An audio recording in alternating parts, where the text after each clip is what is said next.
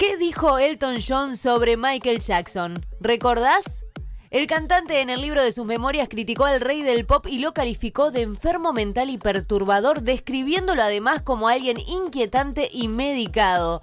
Parte de sus palabras fueron, conocía a Michael desde que tenía 13 o 14 años, era el niño más adorable que puedas imaginar, pero en algún momento de los años transcurridos empezó a secuestrarse a sí mismo lejos del mundo y lejos de la realidad, como lo hizo Elvis.